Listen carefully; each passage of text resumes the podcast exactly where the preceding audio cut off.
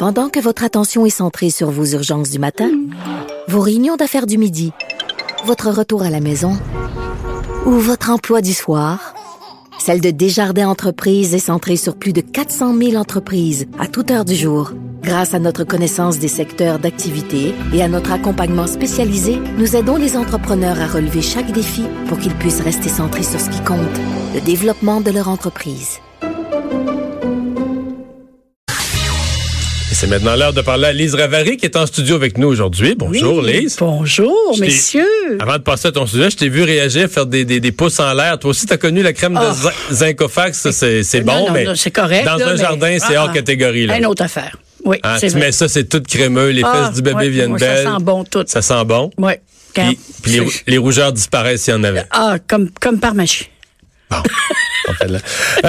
On va se parler, Lise, d'un festival autochtone. En fait, on est toujours dans ces thèmes très à la mode d'appropriation culturelle et de respect des cultures de l'autre. Mais là, ça finit par aller loin, là. Hein? Oui, alors je vais vous parler du ce qu'on appelle le Indigenous Music Awards, qui est... Donc, on pourrait dire quoi? Les Félix du milieu culturel autochtone. C'est remis où, ça? Ça, c'est remis cette année au Manitoba, Winnipeg. Okay. Et c'est le 17 mai. Alors, si vous voulez suivre ça, ça devrait être, effectivement, intéressant, parce qu'il se passe beaucoup de choses musicalement dans ces communautés. Mais là, ce dont je vais vous parler, j'avoue que je me prends un peu la tête pour comprendre. Parce que là, c'est quoi ça? On remet des groupes autochtones qui font différents styles de musique. De musique folk ou musique vraiment traditionnelle. Des prix. Oui, alors ils ont des prix, comme n'importe quel concours. Bon. Et il y a un petit scandale qui vient d'émerger, parce que il y a un groupe Inuit qui s'appelle Pixic, c'est deux sœurs qui sont évidemment Inuit, et qui font ce qu'on appelle les chants de gorge. Traditionnel aux Inuits. Très traditionnel aux Inuits. Même à peu près genre, je sais pas, il y en a d'autres sur la Terre, il y en a probablement, là. Mais ici au Canada, c'est sûr que c'est une de leurs marques de commerce. Et c'est aussi considéré comme des chants un peu révolutionnaires. Que c'est une espèce d'affirmation culturelle face au Sud, aux Blancs et ainsi de suite. Donc, ces deux sœurs-là, qui sont très connues, ont décidé cette année de se retirer de la course pour les IMA parce que il y a des artistes qu'elles refusent de nommer qui vont présenter et chanter à la cérémonie ou à la soirée de la remise qui ne sont pas autochtones, qui ne sont pas Inuits, mais qui font des chants de gorge. Alors, pour nos deux dames Inuits, c'est inacceptable et elles déclarent que c'est de l'appropriation culturelle, que des autochtones non Inuits ne devraient pas faire des chants de gorge qui sont réservés aux Inuits. J'essaie de dire ça. Je suis sûre que pour ces gens-là qui sont touchés par ça, que c'est très, très important pour eux. Alors, j'essaie de pas trop rigoler, mais j'avoue que quand c'est rendu qu'à l'intérieur, tu sais, c'est comme si... Entre minorités... Ouais, il y aurait, je sais pas, un... Mais là, faut que tu m'expliques... Un certain échange. Je comprends que c'est pas la même chose. Je comprends que les Inuits, c'est vraiment un peuple complètement à part. Ça, Mais là, tu vas m'expliquer quelque chose. Je vais essayer.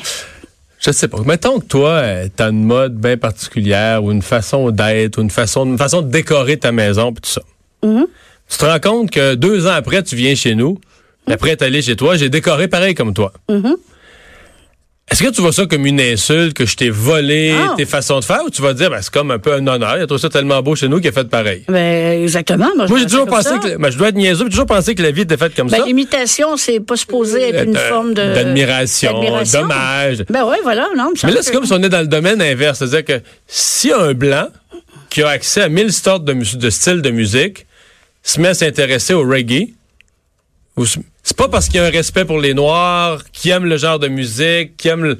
Non, c'est parce qu'il est contre eux. Il veut leur voler leur musique. Mais voyons, c'est quoi ça, cette patente-là? Et je comprends que des peuples minoritaires doivent se sentir tassés dans le coin, surtout au Canada, on le sait, au niveau des Autochtones. C'est sûr que, moi, je pense probablement qu'une grande partie des Canadiens n'ont jamais entendu des chants de gorge.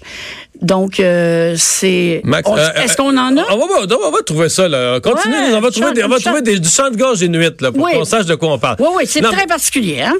C'est unique, mais... Oui, oui. Alors, une autre autochtone non-inuit, peut-être qu'elle aime ça, le chant de gorge, ta pauvre elle, puis elle écoutait ça, elle a trouvé ça beau. D'ailleurs, il y en a une artiste, et c'est peut-être elle qui, finalement, qui crée le problème, là, qui, elle s'annonce comme une artiste autochtone qui mélange les genres, jazz, blues, rock, chant de gorge, et ainsi de suite.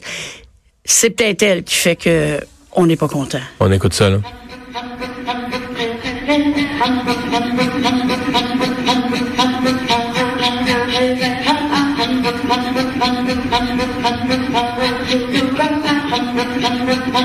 Bon. C'est une catégorie, là. C'est une catégorie. Moi, ça me fait penser à de la musique contemporaine. Mais bon, là n'est pas la question de savoir si c'est bon ou c'est pas bon. C'est à eux. Ils y ont le droit, mais on ne peut pas être rendu à ce point-là où entre frères, entre alliés. D'un même gala. C'est parce que si on continue dans cette optique-là, puis qu'on avance et on trouve que c'est la bonne façon d'agir, essayons 5 minutes d'imaginer comment ça va être quand on va être rendu au bout de notre démarche. Ça va être épouvantable, personne ne va se parler, il n'y a plus d'artistes. Tout le monde va être cloisonné. Tout le monde va être cloisonné chez eux de peur que le voisin entende qu'il est en train de chanter du blues alors qu'il vient de, je sais pas, de Kakuna. Hey, ouais. Mais disons que pour moi, c'est rien dans tout ça là, qui est en train d'ouvrir les peuples les uns aux autres. Je ne veux pas être méchant, mais comment dire? Parce que dans beaucoup de cas, ce serait justement des Autochtones qui souleveraient ce genre de questions-là dans un grand gala canadien. Oui. Puis là, ils se font un gala de musique des Premières Nations. Puis là, ils se bousillent à l'intérieur de leur propre plus petit gala, des gens des Premières Nations, parce qu'entre Premières Nations, ils s'accusent d'appropriation culturelle. Parce que là, à un moment donné, c'est à l'intérieur d'une même Première Nation, les Algonquins ou les Inuits. Là, ça va quoi? Ça va être entre villages, là. Les gens vont dire, tu prends les chansons les gens du village d'à côté ont pris les chansons de mon village. Ça mène ça à sa limite logique. Je veux dire, il n'y a rien de bon qui va émerger de ça. Il n'y a plus de partage. Et il y a de la suspicion puis du ressentiment.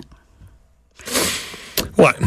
Moi, je trouve que c'est pas un bien beau projet de société, même si de respecter la culture des gens, c'est essentiel. Mais c'est quoi le respect de la culture des autres? Ça peut être de dire, moi, je respecte tellement ta culture que je la fais mienne. Parce que dans le fond, on veut que les autres la consomment, là. Ben, donc, les gens qui font du chant de gorge ou autre, s'ils font un spectacle, veulent qu'il y ait du public. Mais il faut pas que ce public-là s'y intéresse assez pour vouloir en chanter eux-mêmes. C'est quelque chose que tu demandes aux gens, là. On veut qu'il y ait du monde dans la salle, là. Ils veulent pas. J'ose espérer qu'ils veulent pas chanter tout seuls. Pas. Fait qu'il faut qu'il y ait du monde qui aille, oui, qui aime ça, oui, mais pas trop. Parce que si t'aimes ça tellement que tu vas en faire toi-même... Non, mais tu comprends-tu? Une chance que c'est pas donné à tout le monde d'en faire, hein, par exemple. Non, je comprends ça, mais c'est dans n'importe quoi. T'invites les gens à un sport à l'aréna, faut qu'ils aiment ça. Mais faut pas qu'ils en fassent. Mais faut pas assez pour que les jeunes en fassent. Là, que les petits gars qui est allé le voir, là, qui disent « Papa, je veux jouer à ça. » Non, c'est pas... tu vas voir une sorte de musique, une sorte de chanson, t'aimes ça, mais faut pas... C'est pas toi, là. T'as pas le droit d'en faire. Hey, ça fait partie de l'antiracisme anticolonial et c'est une bien triste tangente que les gens des droits de l'homme sont en train de prendre. Voilà. Est-ce qu'on fait un pool? Un pool. Qu'est-ce qui va arriver, Mme Wilson-Raybould, Mme Philpott, dans 1h10? Réunion spéciale du caucus? Oui, je sais. Je pense qu'on les met dehors, oui. Je dirais que... T'étais au caucus, toi? T'étais une libérale ordinaire.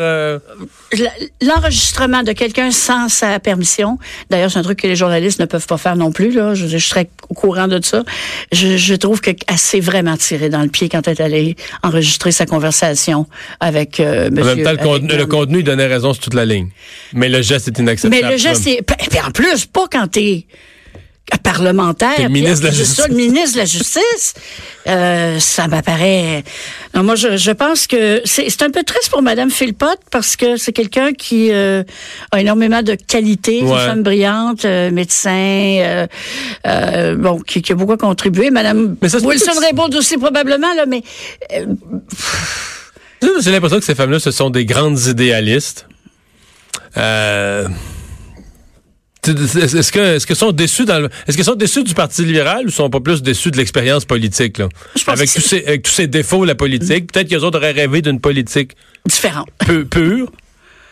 Ah oui. Ben là, peut-être en 2033, Vincent, si on va sur Mars, peut-être que là la politique pure sera possible. On pourrait repartir une vraie société pure.